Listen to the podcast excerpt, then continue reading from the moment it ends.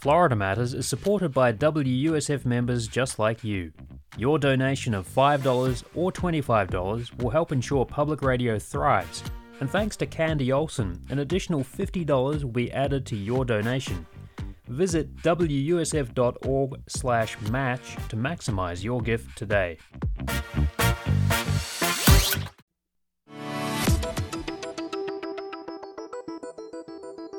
This is Florida Matters. I'm Matthew Peddie. When Tropicana Field was built, it erased the thriving black neighbourhood where St. Petersburg Mayor Ken Welch grew up. Businesses, churches, and homes were uprooted in the second major disruption for the community after the construction of I 175. An announcement on who will redevelop the site is expected at the end of this month, and for Welch, the city's first African American mayor, the project is personal. We visited Welch at his office in City Hall for a conversation about the Tropicana redevelopment, affordable housing, transportation, and other challenges facing the city. So, you were born in the gas plant district, which was bulldozed to make way for Tropicana Field in the 1980s, and there is a plan to redevelop the site, and African American groups are pushing for a developer, JMA Ventures, which they say would be sensitive to the needs of the black community. Former Mayor Rick Kriseman chose another developer, Midtown Development, but you and the City Council have the final word. I do want to ask what's at stake for this development, but first, can you talk about your family's history and connection to the neighborhood?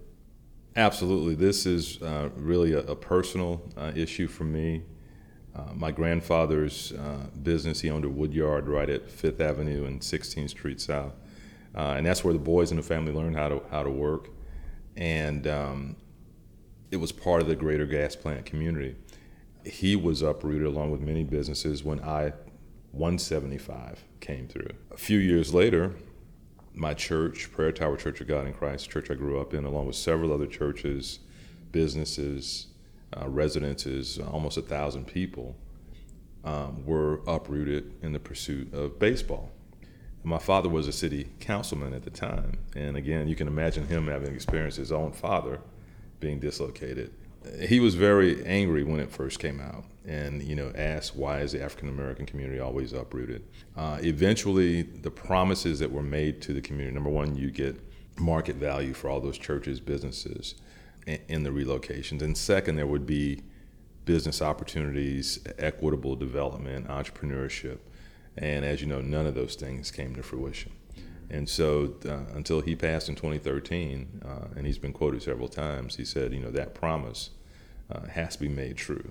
Um, and is, of course it hasn't. There, there, have been 85 acres of asphalt around around Tropicana Field. So, so that's my focus going into this. The rays are important, but they're not the most important uh, part of this uh, development. This is a generational development. There aren't 86 acres like this anywhere in Pinellas County, probably the state of Florida. And my focus uh, and what I ran on, and so no one should be surprised about this, is that we have equitable development that benefits the entire community and pays respect to the sacrifice that was made by an entire community who lived there because of redlining. So they made that a community. Every every level of wealth and income was represented in the gas plant, and it was a true community. And going forward, that's my focus. I, I believe the Rays can be a part of that. I believe Tropicana Field will be an excellent location uh, for the Rays in a new stadium that fits what's happening in St. Pete right now. We've got great partnerships with the county commission, uh, which funded a, a, a, large part of Tropicana Field through the bed tax. And you know, we've been focusing these five months, and um, June 6th was our our fifth month of reconnecting with our county partners, reconnecting with city council that they so they feel they're a part of it. And I think we're going to have um, success moving forward. And I do plan to have uh, a significant announcement about our path forward before June 30th. But Tropicana, this development, this is like this is unique to St. Petersburg, and it's personal to you as well. A- absolutely, and um, what folks don't understand, it was a complete community. It was a business community.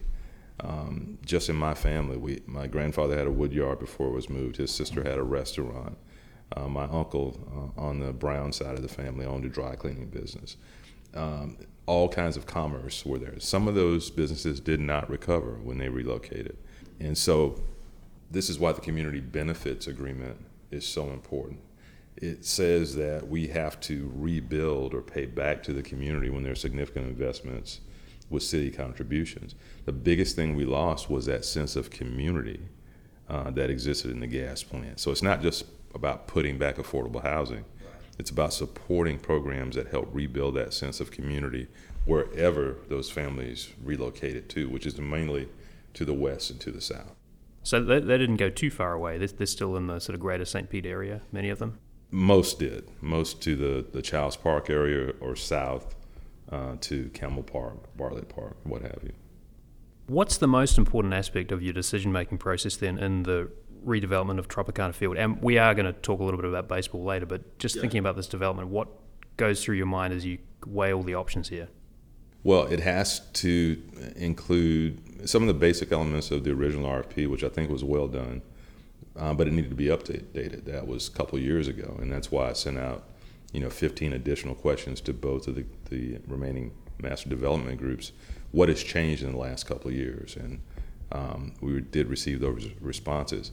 But housing is the issue of the day. No matter where you go in the country, uh, housing is the issue. I just returned a couple of days ago I think I'm still on California time uh, from the U.S. Council uh, Conference of Mayors conference, and this is a problem in every city. You know, 25, 20 percent increases in rent, cash buyers, corporate buyers driving up the price of housing, and so we are not unique, but we do have some, I think, some good tools here. You know, we've uh, received the approval of the voters for the penny for Pinellas. Mm-hmm.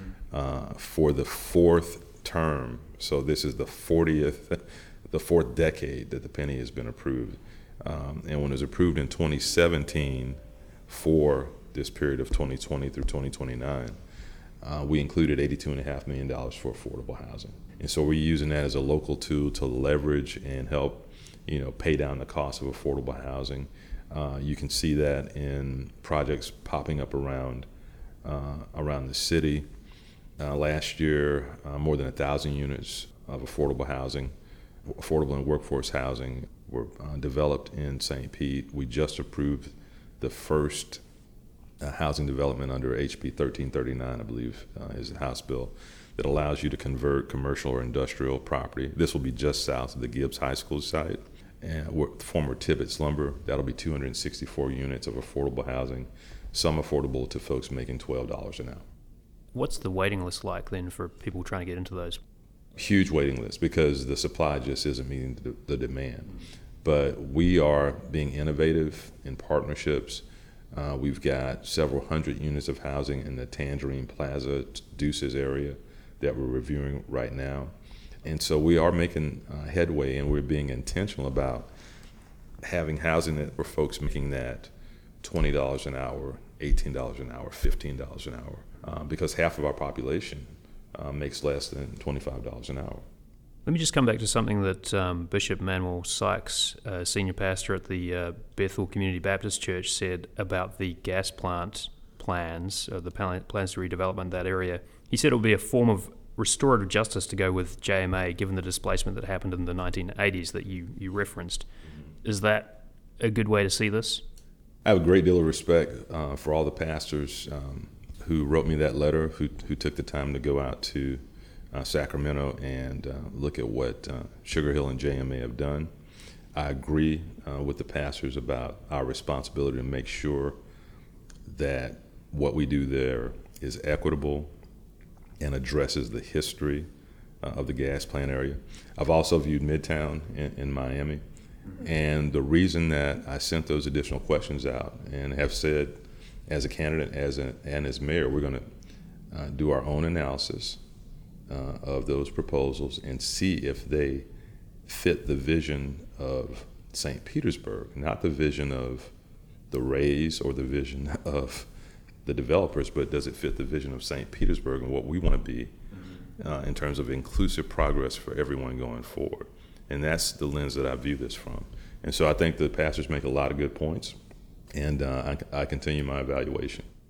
Is there any kind of penalty there, though? I mean, if the, the former administration picked a developer already, like, does the city have to pay a penalty if you go with somebody else? We're reviewing every eventuality, every every issue from a legal perspective, from a procurement perspective. but we are going to make the right decision for the community going forward. We're not going to be bound by any legal technicalities. Um, I think there's always a way to address those, and that's why we're taking our time in, in mapping out uh, our next steps. Uh, the, around the start of the year, even before that, there was calls from some residents for rent control and guaranteed housing. You've talked a lot about affordable housing. I mean, that's that's the kind of cornerstone of your campaign and, and what you're doing now. But if you can't get rent control through, because there are obviously some challenges and roadblocks to that, and aside from the affordable housing units that are going in and that you're you're kind of pushing for more of those, as you point out, there is such high demand for affordable housing. How do you help those residents? What else can you do? I am agnostic as to where good ideas come from. Um, any idea that helps us get to the goal of housing affordability for everyone, you know, I, am willing to take a look at. Uh, I've been working on affordable housing for 20 years uh, as a county commissioner now as mayor. Uh, the housing trust fund that we have that is funded, you know, more than 5,000 units of affordable housing throughout the county. We started in 06 in response to circumstances similar to this. Always want to make sure, though, that number one, what we're doing is practical, it's legal, and it's going to have the impact, um, and not just you know send us down a, a, a path to litigation. Cities cannot impose effective rent control under state law. What we can do is put it on the ballot, and there is a luxury provision saying that luxury housing is exempt and if you base the, uh, and we've asked our uh, lawyers to look at this, if you base it on what the standard was when the law was enacted and, and account for, you know, um, CPI increases, basically anything over $1,200 a year approximately would be exempt. So what we believe would happen is folks would raise their rents to be $1,201. Right, because I mean, the, the, the concept of luxury is probably you know it's getting further and further out, right? I mean, like what is affordable? You know that that that those boundaries are getting pushed so far by rent and mortgage increases, et cetera. So it's just like. So we could fight that fight, and I've been in enough of these to know that we could spend a whole lot of money fighting that. Uh, the state can always come in and preempt. They could they could change that value to a thousand, and, and we've seen this legislature. Okay, or we can do what we know works, and that's leveraging our housing trust fund. We have um, I've been to Washington twice um, already. Spoke with Secretary Fudge in Housing and Urban Development. And if we can leverage the infrastructure dollars, the dollars are in the bipartisan infrastructure bill, use those dollars to offset what we're spending to build our infrastructure, our St. Pete water plan. We're pulling $9 million a year out of the penny to do that.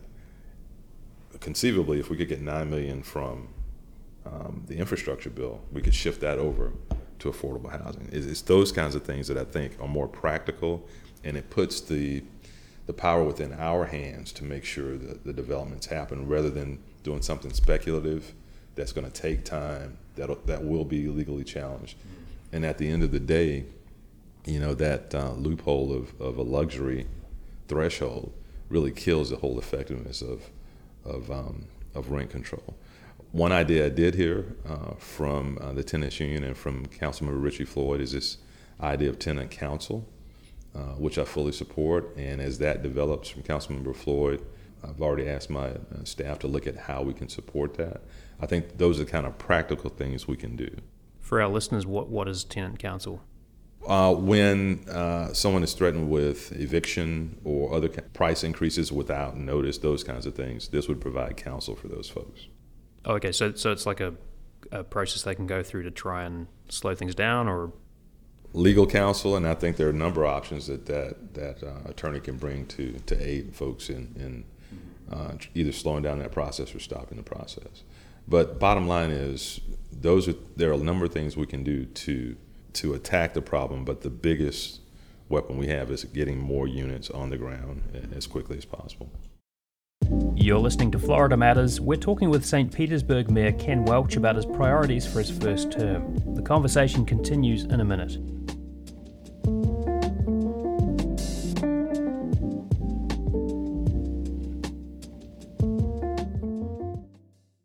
Welcome back to Florida Matters. I'm Matthew Peddie.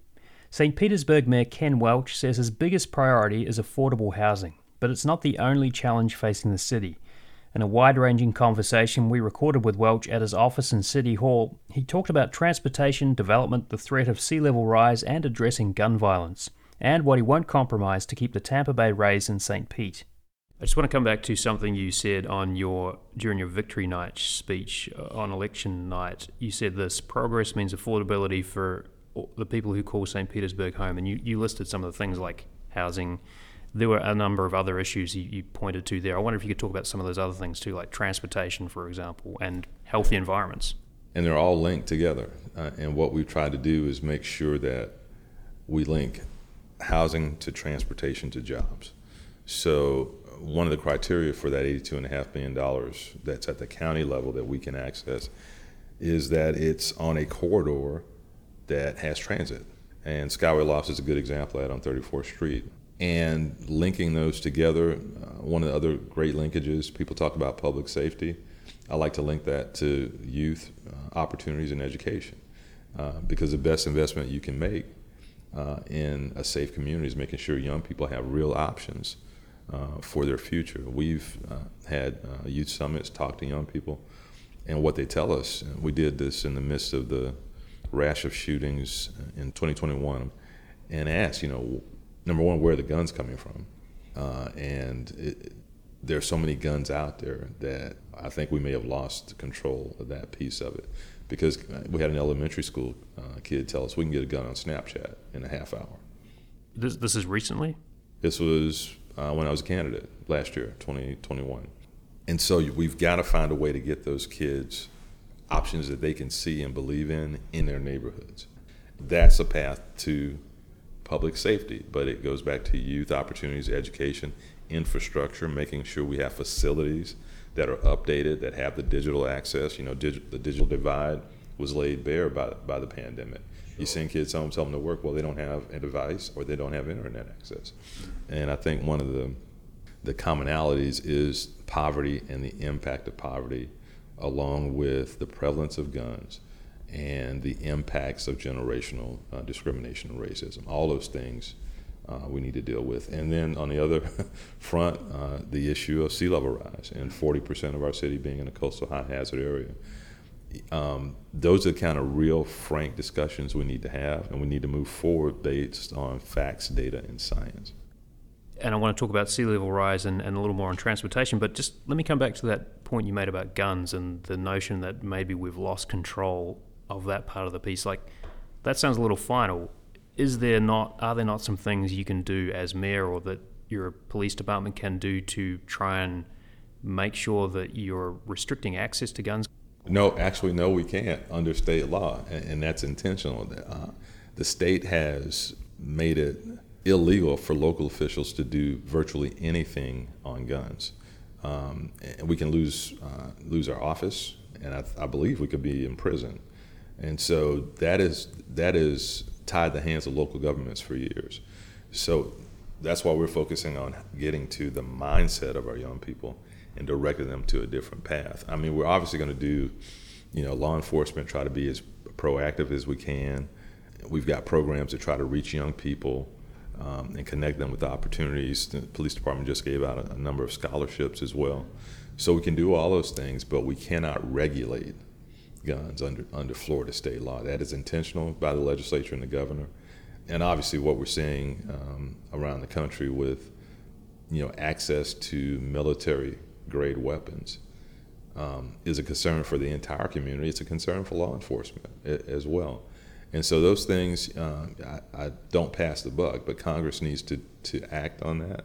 Simple things like a background check, we can't get that done. So we are trying to do what we can with the tools that we have and what we can do under the law at the local level.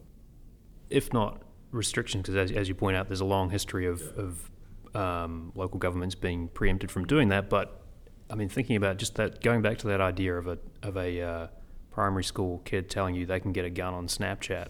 I mean, as far as enforcement goes, did, are there some tools that police can roll out to try and get ahead of that a little bit? Our law enforcement um, is doing everything they can, including monitoring uh, social networks, and um, but it's a it, it's an issue of volume.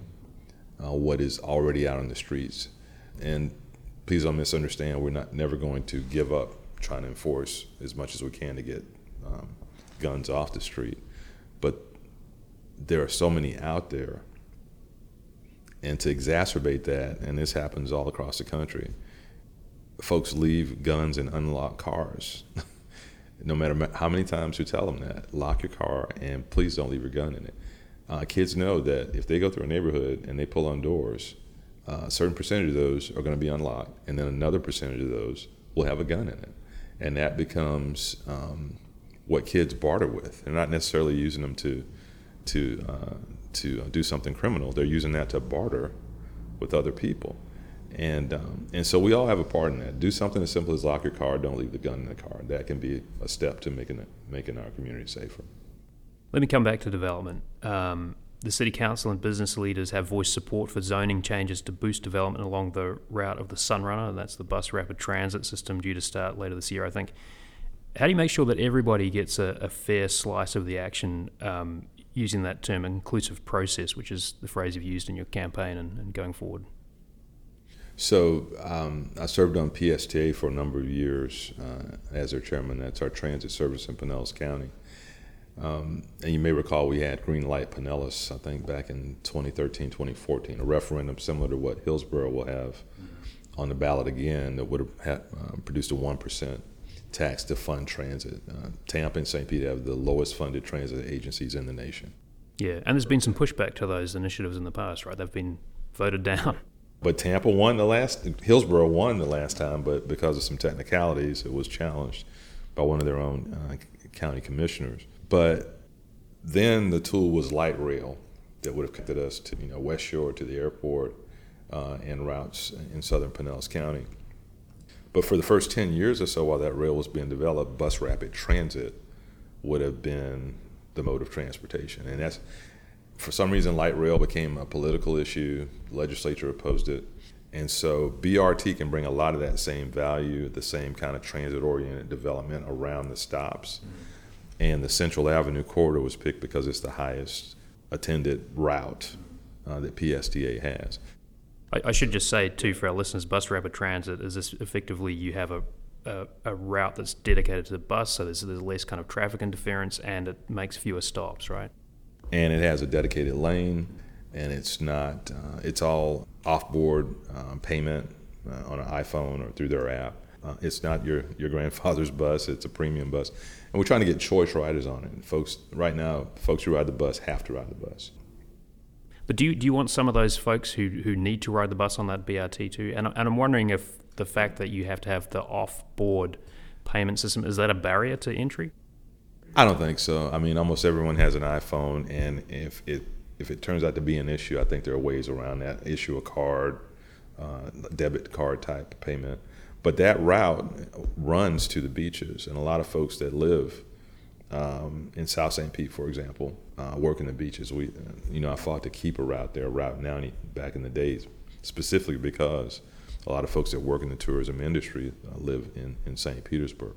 And that's just the first leg of it. It's the first premium route to receive um, federal and state uh, support, and it's the first BRT in Tampa Bay.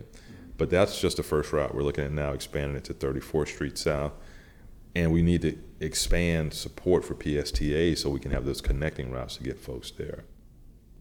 You mentioned um, climate change and sea level rise um, a little earlier in our conversation. You know, a couple of years back, the city council, I think, voted to allow some development in flood-prone areas. Uh, how do you balance the need of higher growth and higher density with the fact that St. Pete is a, a seaside city, and there are issues you have to be aware of, whether it's climate change or flooding or other things. You know, we have to follow the, the science, follow the facts and the data. And I think the bottom line is that will lead us to the conclusion that there's some places where we should not build. There's some places we can build with extra, you know, infrastructure and, and investments. And there's some places we ought to direct future development. And as we follow the you know, predictions of sea level rise and its impacts in the city, that should guide our planning. I think the proposal you're speaking to has some serious barriers uh, to overcome, and, and I think what council did pass had several levels of approval before anything could be approved that increases density uh, in that uh, southeast region. Along with um, you know threats to infrastructure from sea level rise and flooding, you, you have other kinds of you know critical infrastructure like the sewage system, for example, the sewage system, and, and there have been some big problems in the past.